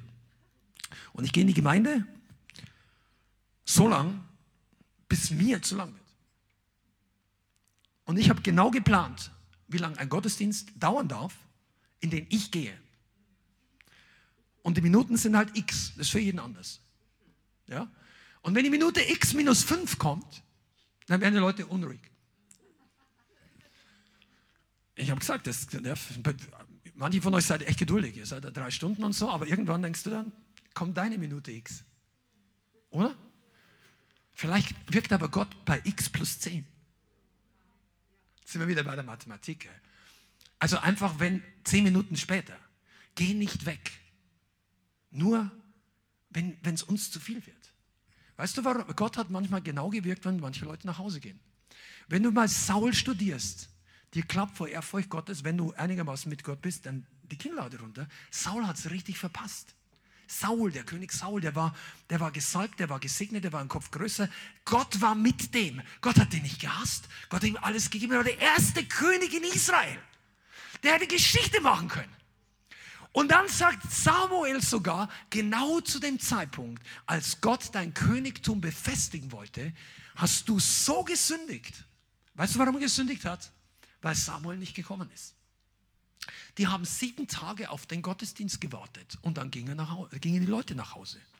Und Saul war der Leiter und nachdem ihm die Leute weglaufen, hat er angefangen, selber zu opfern. Und in dem Moment kommt Samuel. Nach sieben Tagen Kannst du dir das vorstellen? Das Drehbuch hättest du gar nicht besser schreiben können. Die warten sieben Tage. Dann, dann geht er hin und macht das, was er hätte niemals tun sollen. Und genau in dem Moment. Das heißt, der hätte nur noch eine Stunde länger warten müssen. Und sein Königtum wäre befestigt gewesen. Aber der ging vorher geistlich nach Hause. Und, man, und dann kam die Krise in sein Leben dann ist ihm alles mögliche aus der Hand gefallen. Dann kam Nachfolger und dann wurde er eifersüchtig und der Mann hatte viele Charakterprobleme. Aber ich sagte mal eins, manchmal lohnt es sich einfach, die extra Meile zu gehen, die extra Minute oder Stunde zu warten, das extra Gebet zu beten. Und ich sage jetzt nicht, dass du hier bis in alle Ewigkeit sitzen musst oder warten musst, sondern ich möchte dir einfach nur ans Herz legen, dass du Gott wirken lässt. Amen? Okay, wir gehen ein bisschen weiter. Aufsteigen auf den Wagen ist ein Schritt des Glaubens. Der Schritt des Glaubens ist etwas, was uns niemand wegnehmen kann. Das kann man nicht sparen. Du weißt nicht hundertprozentig, was passiert. Aber das musst du auch nicht. Oder ich. Aber Gott weiß es. Weil keiner der Apostel wusste damals, als er Jesus nachgefolgt ist, wo das Ganze endet.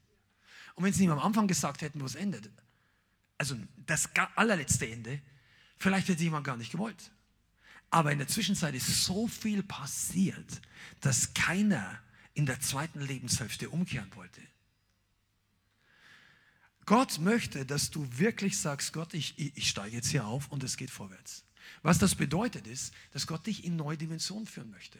Neuarten des Gebets, Neuarten der Erwartung. Der möchte die Herausforderung gegen sagen, du, mach du das jetzt mal. Du hast den anderen zugeschaut, du hast dich gefreut, als es passiert ist, aber jetzt darfst du. Vielleicht in deinem privaten Umfeld. Nicht unbedingt. Manche denken, dass die wichtigen Werke kommen immer erst, wenn jemand mir ein Mikrofon gibt. Nein. Du kannst Dinge tun ohne Mikrofon. du kannst sehr viele Dinge tun. Halleluja. Wow. Ich glaube, wir kommen in die letzte Kurve und dann geht es ins Zielgerade. Halleluja. Ich bin eigentlich so begeistert. Ich hatte in dieser Woche eine Vision von einem Zug, der sich ändert und das war die Gemeinde. Und ich glaube, dass das wirklich Realität ist, aber ich möchte jetzt nicht im Detail darauf eingehen. Aber ich glaube, dass Gott uns beschleunigt. Gott möchte, und übrigens war, hat es noch gar nicht mit dem Predigt hier zu tun gehabt. Erst nachher habe ich gedacht, wow, das passt eigentlich zusammen. Aber Gott beschleunigt. Gott beschleunigt dein Leben. Er beschleunigt den Plan. Wisst ihr warum? Weil die Welt danach trachtet und, wie sagt man, die, die, sie wartet darauf, dass du und ich, dass die Söhne Gottes offenbar werden, sagt der Römerbrief.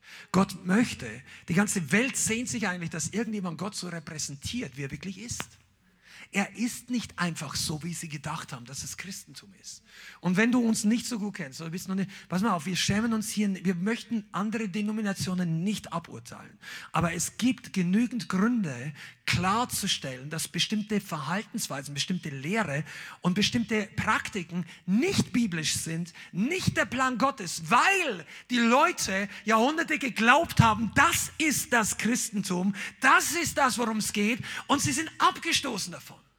Und jetzt fangen viele von diesen toten Denominationen, kommen die, der alte Dreck ans Licht, der Missbrauch über Jahrzehnte und was auch immer. Und die Leute werden noch viel frustrierter von dem sogenannten Christentum. Und es braucht Leute, die dann sagen, du, das hat aber wirklich nichts mit Gott zu tun. Nicht mit dem Vater von Jesus Christus, nicht mit der Urgemeinde. Das waren menschliche Fehler, menschliche Sünden, aber das Echte ist noch genauso powerful wie damals.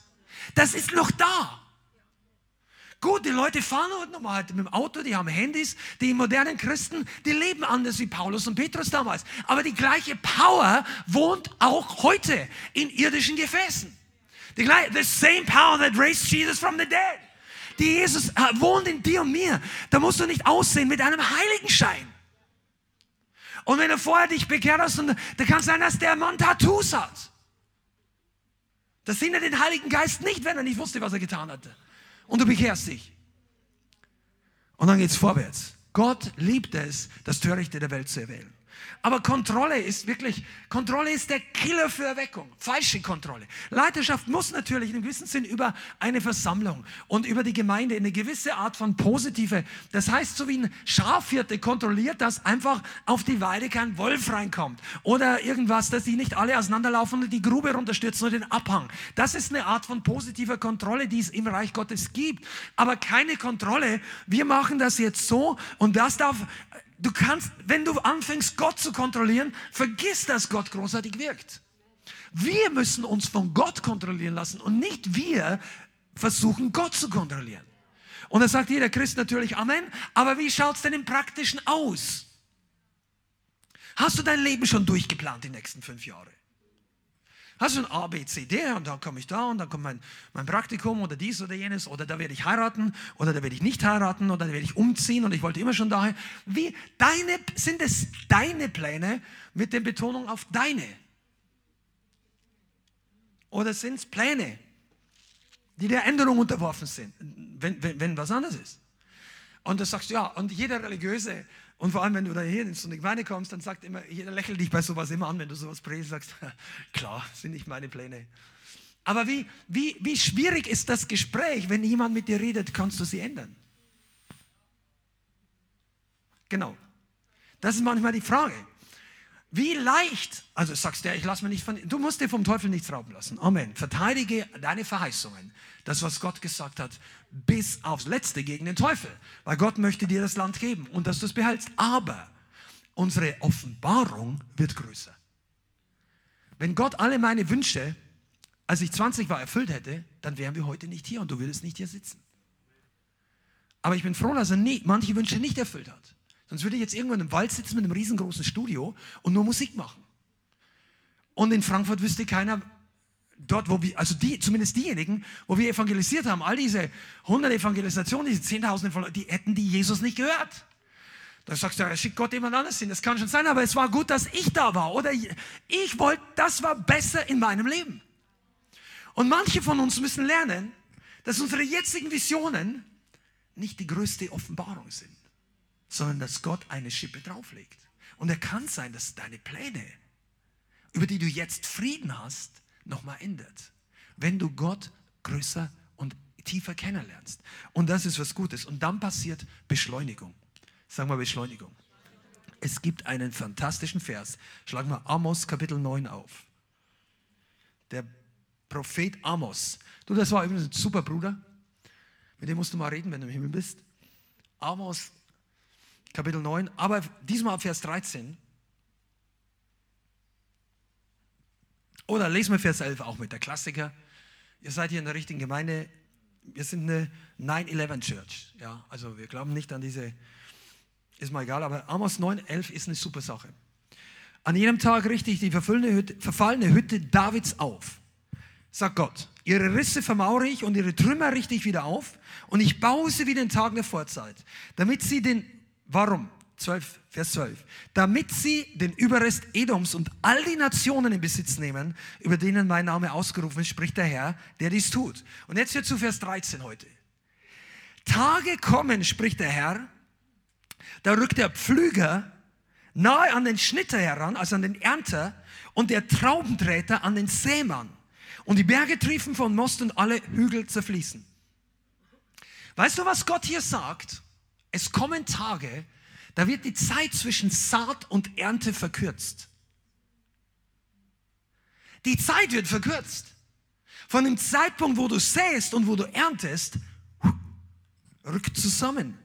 Der, der pflügt und der, der erntet. Schnitter ist der, der die Ernte abschneidet. Das heißt, Gott gibt Beschleunigung im Geist. Das heißt nicht, dass der Winter plötzlich nur noch drei Monate dauert oder der Sommer, sondern Gott sagt, die geistliche Ernte ist schneller reif. Und ich bin, und das ist eine der Hauptbotschaften heute, hör mal, ich glaube, wir bewegen uns noch mehr in diese Zeiten rein. Geistlich wird, werden die Dinge schneller reif. Wir werden schneller ernten. Aber nicht nur im Positiven. Erster Linie im Positiven. Aber alles, was wir säen, werden wir schneller ernten.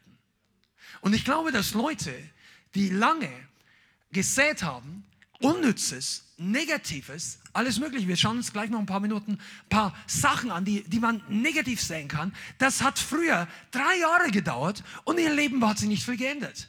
Die haben negative über negative Samen gesät, ungehorsam gelebt oder einfach oberflächlich oder hier und da und du hast und du gehst mit denen in die Gemeinde vielleicht oder was auch immer und, und dann merkst du, sagst du, denen geht's auch nicht schlecht, das wird sich ändern.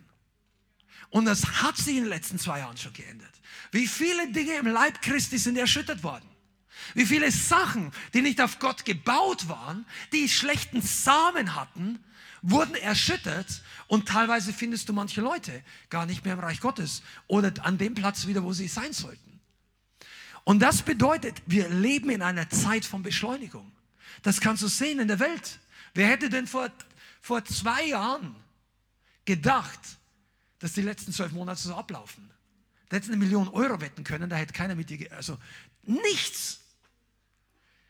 Die Zeit beschleunigt sich. Und was Gott hier sagt, Saat und Ernte gehen zusammen. Pass mal auf, wenn wir auf den Wagen Gottes aufsteigen, dann beschleunigt sich die Ernte. Und das ist auch eine gute Sache.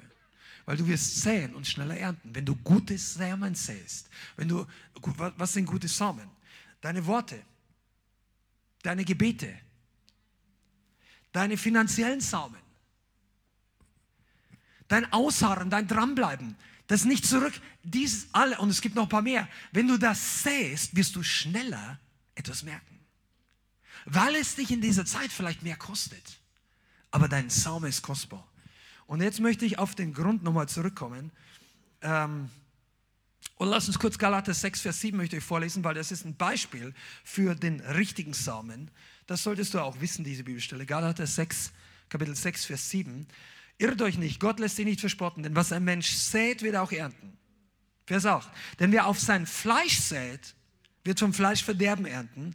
Wer aber auf den Geist sät, wird vom Geist ewiges Leben ernten. Das heißt, hier kannst und lasst uns im Gutes tun nicht müde werden, denn zur bestimmten Zeit werden wir ernten, wenn wir nicht ermatten.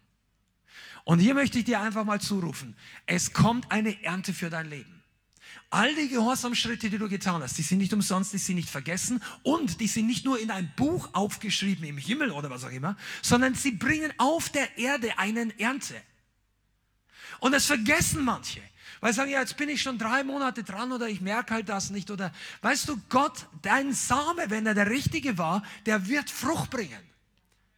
Aber ein Bauer, der jede zwei Wochen hingeht und das Getreide, das er gesät hat, kurz mal ausgräbt, ob das unten wirklich wächst, der wird nie eine Ernte haben. Das macht auch kein Bauer, weil der Samen ist dann tot. Also der wächst nicht mehr. Weißt, reiß deinen Samen nicht im Unglauben wieder raus, um zu schauen, ob es klappt. Sondern lass es drin, es wird wachsen. Amen. Aber wir reden ja nicht nur, weißt du, und hier kommen wir den Unterschied der Geschwindigkeit nochmal. Die Geschwindigkeit ist unseren Tagen zentral, weil die Welt kann nicht mehr noch 20 Jahre warten, bis irgendwelche Gemeinden oder wir aufwachen und Erweckung kommt oder so, weil in 20 Jahren ist ein guter Prozentsatz der Deutschen, die jetzt heute leben, gestorben oder nicht mehr da. Diese Welt braucht Geschwindigkeit im Leib Christi, damit sie das Evangelium hören, damit Zeichen und Wunder passieren. Und du bist berufen, das zu sein. Du bist berufen, schneller Christ zu sein. Also schnell im Gehorsam. Gut, gerne und gleich. Die göttlichen drei Gs. Gehorchen.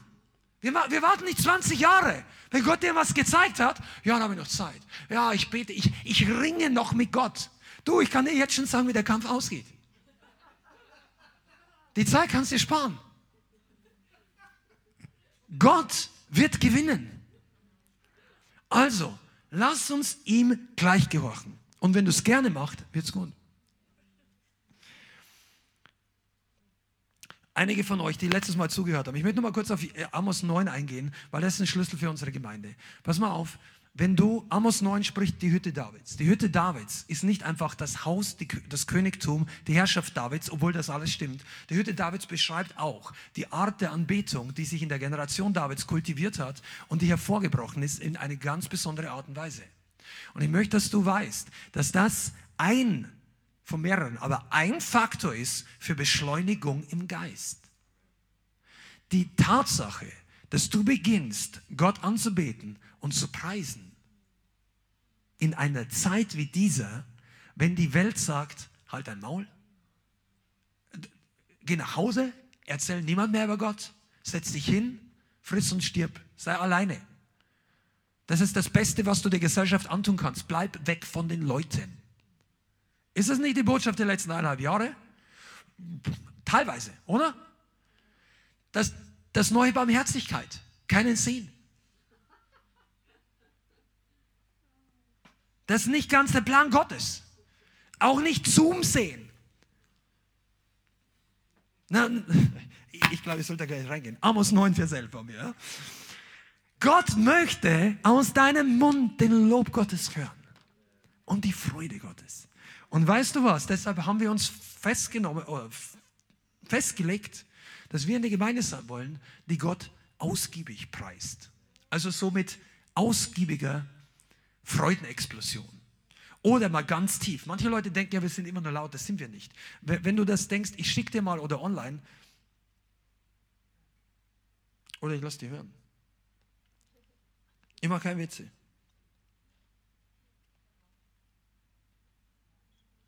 Die meisten denken, E-Gitarre ist immer so was Verzerrtes und wow. Früher haben es Bücher geschrieben, dass E-Gitarre vom Teufel ist. Ich kann auch sowas spielen. Das ist die E-Gitarre. In meinem Studio unten. Und die meisten Leute, die das dann anhören und die nicht gerade warten darauf, was schreibe ich jetzt, einen Kommentar, die merken, dass der Friede Gottes kommt. Aber das musst du selber entdecken. Ich will hier gar nicht meine, meine eigene Musik vorspielen. Aber ich dir mal eins, die Hütte Davids hat viele Aspekte. Und der, irgendwann mal werden wir hier sein. Wir machen das übrigens, weil wir diesen Raum nicht immer benutzen können. Aber wenn wir eigene Räume haben, wir werden mal einen ganzen Abend ausgiebig den Herrn preisen und dann wird es vielleicht mal eine Stunde laut sein, eine ganze Stunde ruhig. Und dann werden Leute auf dem Boden liegen und einfach Gott genießen. Wir haben größere Pläne, größere Erwartungen. Der Heilige Geist hat größere Pläne für dich. Leithaus, der hat größere Pläne für dein Leben. Der möchte nicht,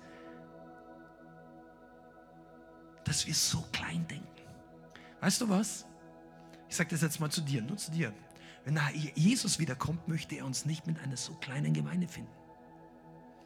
Und das ist jetzt, wir sind ja nicht mehr Mittelalter. Wenn wir irgendwo verfolgt werden und wir müssen uns allen Höhlen fliehen, dann ist eine Sache. Aber solange die Möglichkeit ist, die Glocke der Erweckung zu läuten in einer öffentlichen Gesellschaft, dann lass uns doch die Leute sammeln und voller Glauben sein. Und, und du, deine Hand wird gebraucht als Mitarbeiter. Dein Herz wird gebraucht. Dein Herz ist doch ein Wohnort, eine Brenn, eine Feuerstelle des Heiligen Geistes. Du bist einer, der das Feuer mit heißer macht. Du, wenn du hier bist, auch wenn du sagst, ich kann nicht so viel, ich weiß noch gar nicht, du bist ein Faktor, du kannst der entscheidende Faktor sein, dass das Momentum darüber kippt.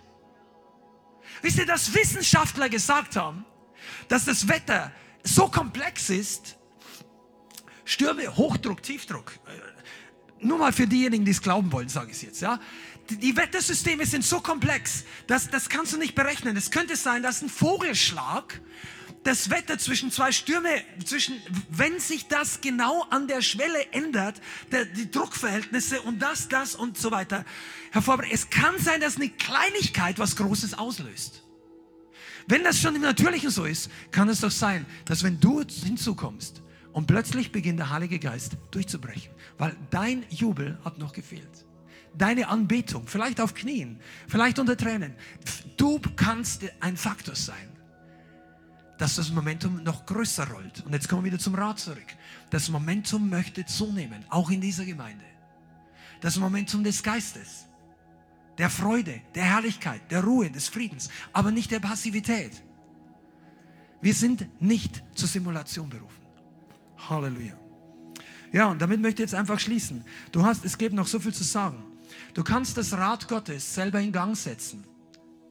Vielleicht lese ich euch das noch vor weil die meisten von euch das noch nicht gelesen haben. Jakobus Kapitel 3, das ist übrigens eine Schriftstelle, die solltest du sehr gut kennen. Jakobus Kapitel 3. Ja?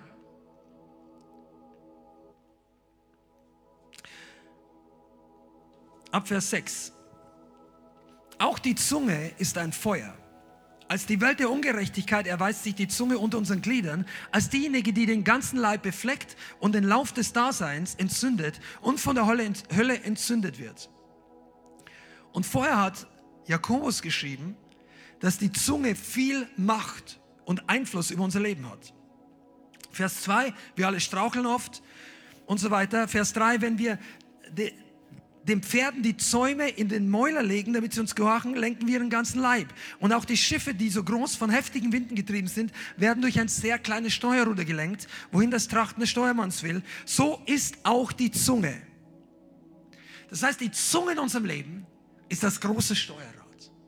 Und es lenkt uns auf den Weg der Gerechtigkeit oder der Ungerechtigkeit. Die Zunge, nicht deine Augen, nicht dein Herz. Weil Gott, manche Leute sagen, ja, Gott kennt mein Herz, er sieht mein Die Frage ist nicht, wo dein Herz hin will. Die Frage ist, wo fährst du hin? Wo bewegst du dich hin?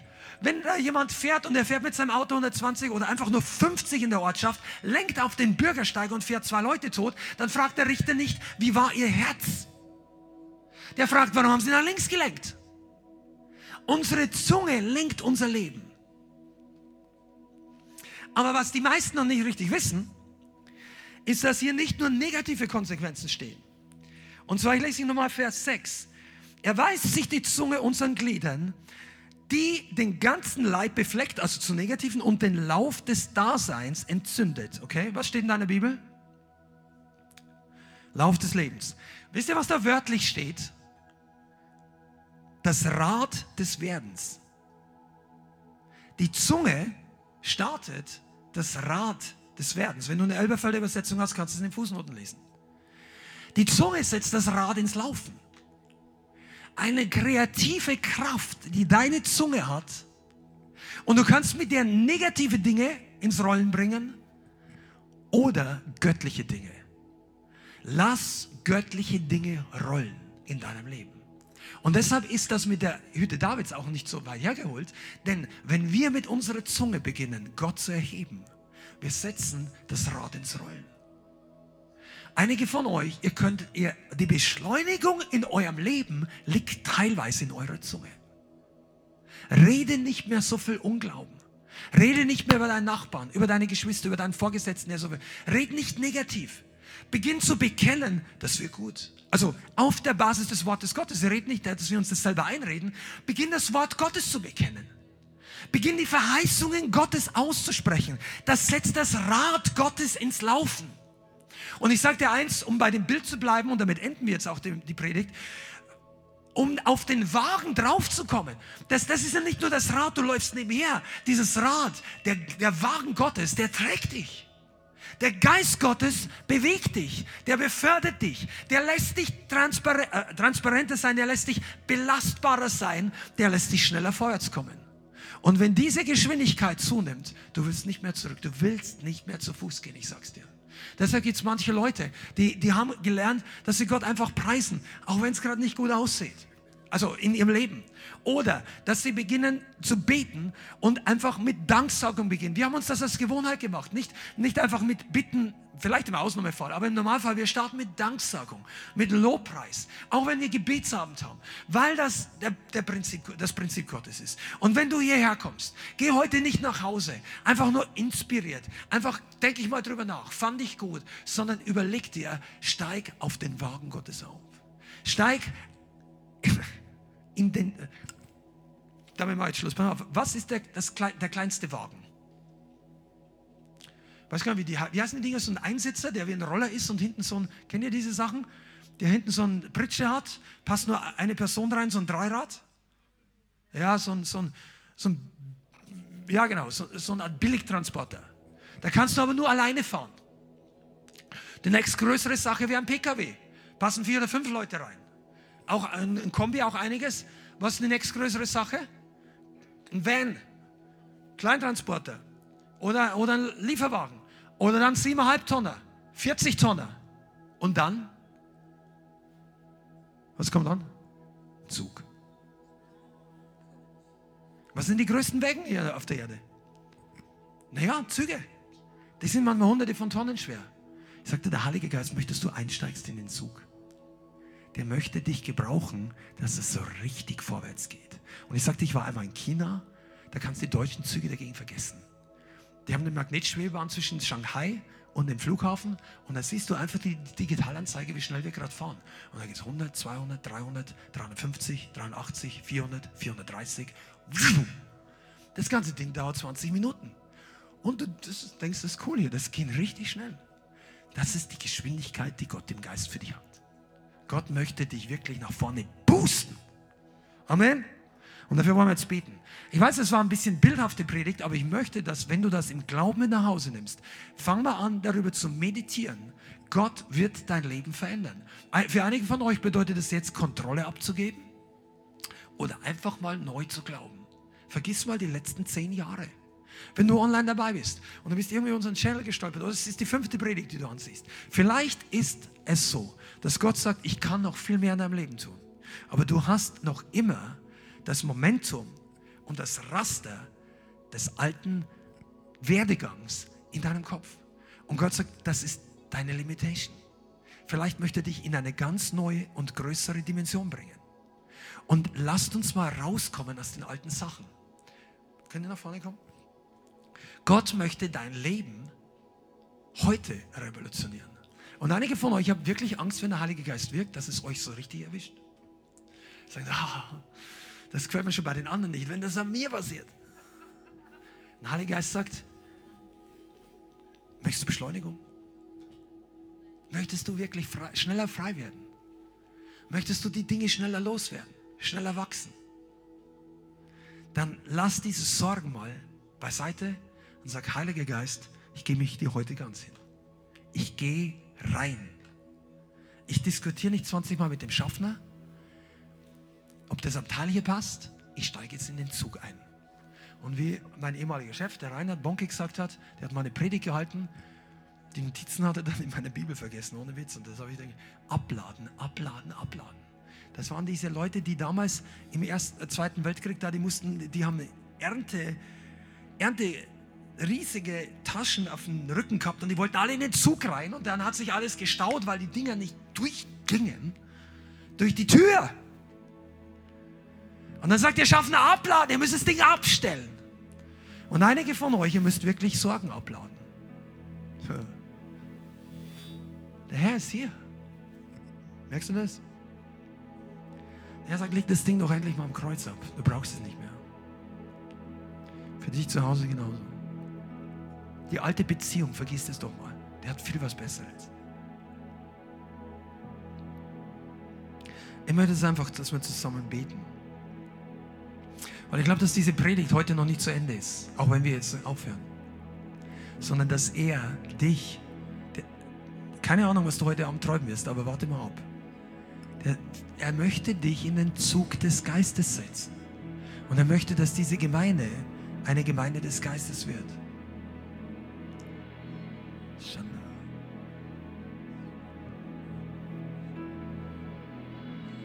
Ich glaube, ich soll diese Vision mitteilen die ich diese Woche hatte. Ich habe hinter mir im Geist eine Dampflokomotive auf mich zukommen sehen. Und ich dachte mir, für einen kurzen Moment fährt die mich über den Haufen und sagt der Heilige Geist, nein, das ist was Gutes. Und dann war ich hochgehoben und war an Bord dieses Zuges, erstmal bei der Lok. Und dann habe ich gesehen, dass viele von denen, die hier in der Gemeinde sind, in diesem Zug beschäftigt sind. Es war so eine Dampflok. Und da waren mehrere Waggons. Und Leute haben da bedient, die Fahrgäste. Andere Leute waren einfach irgendwo beschäftigt. Ich habe ein paar Leute ganz bewusst gesehen. Einige, die hier im Dienst sind. Dann war weiter hinten nicht nur normale Sitzabteilung, sondern da war so eine Art Krankenabteilung, wo so Zugabteils waren, die waren so weiß verkleidet, so wie Rettungskrankenstationen. Äh, Und da waren einige, unter anderem die Diener habe ich da gesehen, die ist rumgelaufen, in der Vision, wie so eine Krankenschwester mit so einem Kreuz. Also, und dort wurden Leute geheilt und Dämonen ausgetrieben. Und weiter hinten habe ich einen Zug, so eine Art, ja, so ein Transporter, der Fahrzeuge hatte. Und da waren mehrere Jeeps, die waren so grünbraun wie bei der Armee. Und diese Jeeps waren dafür, dass die runtergehen von dem Zug und ins Gelände fahren und wieder zurückkommen. Und dann habe ich Thomas gesehen. Und Gott ist dabei. Und ich wusste, dass der Zug war noch zu zwei Drittel leer in diesem Bild. Viel, alle, die ich gesehen habe, waren beschäftigt. Die waren gut beschäftigt. Keiner ist rumgestanden, keiner hat Unsinn gemacht oder irgendwas. Aber der Zug war noch nicht voll. Und ich habe die Prayer Task Force beten sehen an einem bestimmten Ort. Und der Heilige Geist hat gesagt, sie beten, dass die Weichen richtig gestellt werden. Und dann habe ich gesehen, wie die Lokomotive, die eine Dampflokomotive war, von außen habe ich das gesehen, sich von vorne nach hinten so übernatürlich transformiert zu einer Hochgeschwindigkeitslokomotive, wie ein ICE oder so ein, so ein, so ein äh, japanischer, chinesischer Zug, der, der richtig schnell ist. Das war keine Dampflok mehr, das war dann Fast Forward. Und ich glaube, ich möchte jetzt das ein bisschen verkürzen, aber ich glaube, dass für viele von euch in der Gemeinde, wir gehen in den nächsten sechs bis zwölf Monaten, glaube ich, in eine göttliche Beschleunigung rein. Ich hatte sowas nicht, das war mitten im Hauskreis, wir waren normalerweise mit anderen Dingen beschäftigt und das war mir ganz klar vor Augen. Und Gott sagt zu dir, zu, zu den meisten von euch, du musst es selber wissen, aber du bist am richtigen Ort.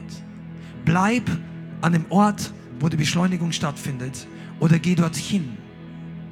Und ich möchte nochmal sagen, diese Predigt habe ich nicht aufgrund dieses Bildes vorbereitet, das kam mir nachher erst zusammen. Aber Gott möchte auch dich beschleunigen.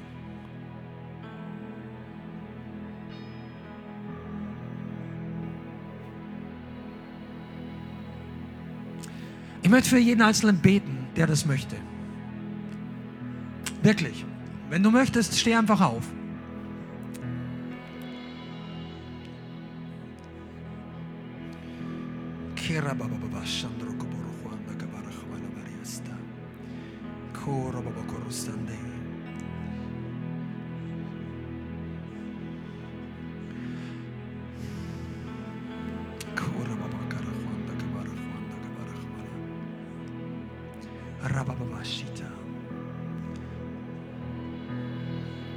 Vater, ich bitte dich, dass du dich manifestierst in deiner Herrlichkeit. Wenn du da bist, geht alles schneller.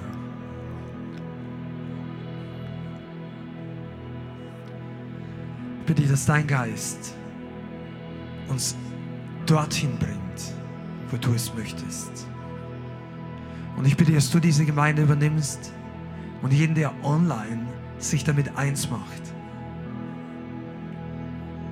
Dass du nicht nur die Kontrolle übernimmst und das Steuer, sondern dass du uns in eine Geschwindigkeit bringst, wo wir vorher aus eigener Kraft nie hätten sein können. Heiliger Geist, komm. Öl des Geistes, komm. Jesus. Jesus.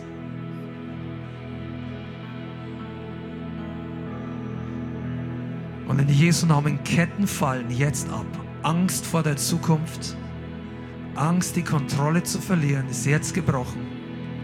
Und es kommt Frische und Leben hervor, wie Fische im frischen Wasser. Jesus, Jesus, Jesus, Jesus. Vater, ich bitte, dass du das nicht nur mit der Gemeinde tust, sondern in unserem Leben. Die Herrlichkeit Gottes manifestiert, die die ganze Welt erfüllt mit deiner Gnade, mit deiner Kraft, mit deinem Frieden. Ich spreche das in jedes Haus, in jedes Wohnzimmer, was jetzt hier connected ist, in Jesu Namen. Oh.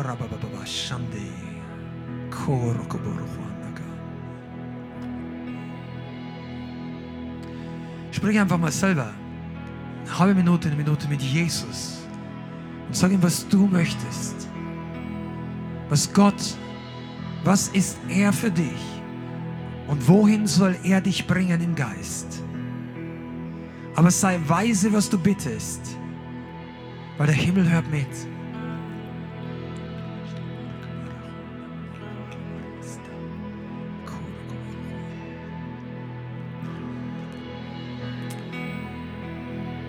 Vater, wir bitten dich für eine Welle der Erweckung und der Gnade für Menschen, dass sie dich kennenlernen, dass sich lebendige Gemeinden füllen in diesen Nationen, in dieser Stadt mit hungrigen Menschen, wo wirklich das Wort Gottes gepredigt wird und der Geist Gottes Raum hat zu wirken.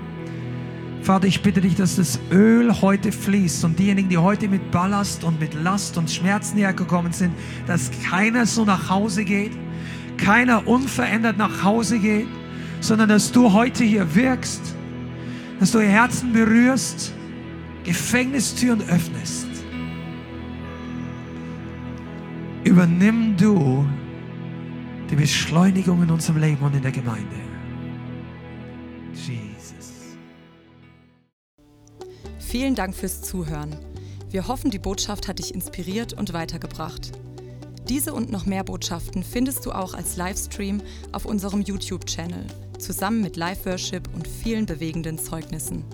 Wir würden uns freuen, wenn du auch mal in unserem Gottesdienst vorbeischaust. Alle Infos dazu findest du auf unserer Webseite, auf Facebook oder Instagram. Links dazu findest du in der Beschreibung.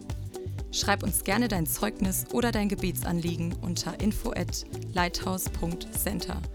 Tschüss und bis zum nächsten Mal.